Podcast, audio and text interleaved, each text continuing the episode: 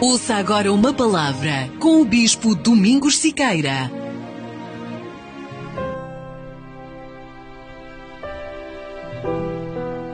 Quando a pessoa manifesta a fé, mas a fé na palavra de Deus, que não falha, então ela vê os resultados.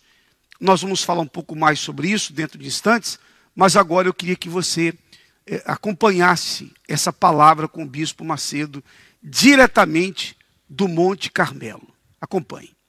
A gente, quando olha para Deus, a gente vê Deus como justo, perfeito, santo, amor, etc. Grandioso. Agora, quando nós olhamos de cima para baixo, quer dizer, como Deus nos vê, nós então entendemos o critério que ele usa para salvar a pessoa. Qual é o critério que Deus usa para salvar uns e deixar outros se perderem? Porque a maioria, Jesus disse que a porta que conduz à vida é estreita, é apertado o caminho. Qual é o critério? Por que, que Deus faz distinção entre uns e outros? Por quê? Por quê? Aí eu entendo que ele vê que há pessoas sinceras que estão no altar errado, que estão servindo aos deuses errados, aos deuses que não são.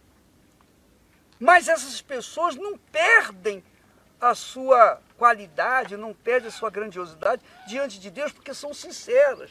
Bispo, desculpa. O meu pai era um homem, era um homem sincero.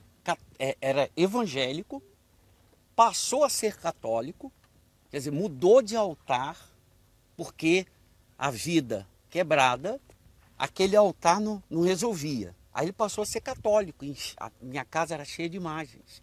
Até o dia em que foi apresentado o altar certo. Quer dizer, que eu, que eu, deixa eu só terminar aqui a minha, minha postura, porque essa Deus olha a sinceridade, ainda que a pessoa esteja na macumba, ainda que aquela mulher esteja lá no leito de, de, de leito de um, de um motel com um cara, a menina está lá entregando o seu corpo, dando o seu corpo, e o cara está se, se esborrachando de, de alegria, de prazer, e ela está pensando, oh meu Deus, não é isso que eu quero para a minha vida. Ela está no pecado, mas dentro dela há um, um clamor ah, meu Deus, eu não quero isso. Ela falou o nome de Deus. Só porque ela falou, oh meu Deus, tem misericórdia, ela vai ser salva. Por quê? Porque mesmo estando no caminho errado, Deus vê aquele coração, coração sincero. Debaixo de toda aquela sujeira que de, existe. Exatamente. Existe algo sincero, verdadeiro. Verdadeiro. Puro. Então Deus escolhe essas pessoas. Agora, é claro que essas pessoas têm que deixar o pecado também. Claro. claro. Mas para deixar o pecado, elas têm que conhecer a palavra dele. Então, são essas que Deus dá a oportunidade, como foi o caso do seu pai, como foi o meu caso, porque eu estava também em busca da verdade.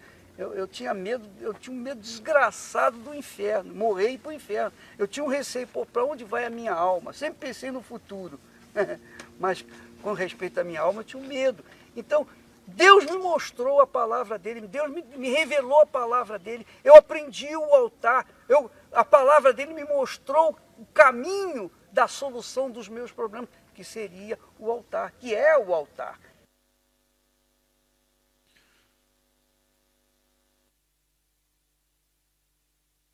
Muito bem. Então, amanhã nós colocaremos a terceira parte dessa mensagem. Cada dia estamos colocando um trecho dessa palavra com o Bispo Macedo no Monte Carmelo.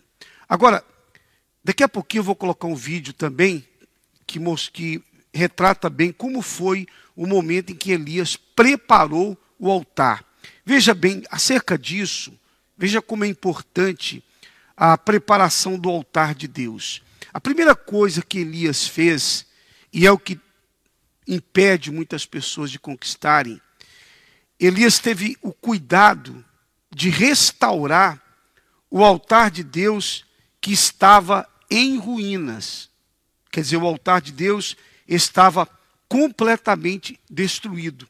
Então, a, o texto sagrado diz o seguinte: Então Elias disse a todo o povo: Chegai-vos a mim. E todo o povo se chegou a ele. E restaurou o altar do Senhor que estava quebrado, quer dizer, que estava em ruínas. Está no livro de Reis, primeiro livro de Reis, capítulo 18, no versículo 30. Então, a primeira coisa, a primeira atitude dele, antes de orar, antes de, de preparar o sacrifício, ele preparou primeiro o altar. O altar em ruínas. O que, que, que significa isso? Bem, aquele altar todo quebrado era o altar de Deus. E por ele estar todo quebrado, todo destruído, aquilo refletia a condição espiritual de toda a nação. O altar é, é um lugar de comunhão com Deus. Se o altar está desfeito, está destruído, significa dizer que o relacionamento com Deus foi rompido. A comunhão com Deus se perdeu. E quando não há comunhão com Deus, tudo que a pessoa fizer vai dar errado. Claro. Se Deus não estiver à frente de todas as coisas, obviamente, tudo que nós planearmos, tudo que nós tentarmos realizar, vai dar errado. O altar destruído mostrava a, o distanciamento que havia do povo de Israel do Deus vivo. Por isso que a nação vivia um caos, fome, miséria provocada pela seca que já durava tanto tempo. As famílias destruídas, Israel vivia num momento muito conturbado, espiritualmente falando. A nação estava numa decadência, e essa decadência vinha exatamente por conta da decadência espiritual. Todos os problemas, todas as derrotas e fracassos que as pessoas sofrem na sua vida, vêm como resultado da sua vida espiritual que está realmente destruída, seu relacionamento com Deus. Então, o ato de restaurar o altar, aquele ato de Elias, foi exatamente uma demonstração do que cada pessoa deve fazer. Restaurar sua comunhão com Deus, a sua fé.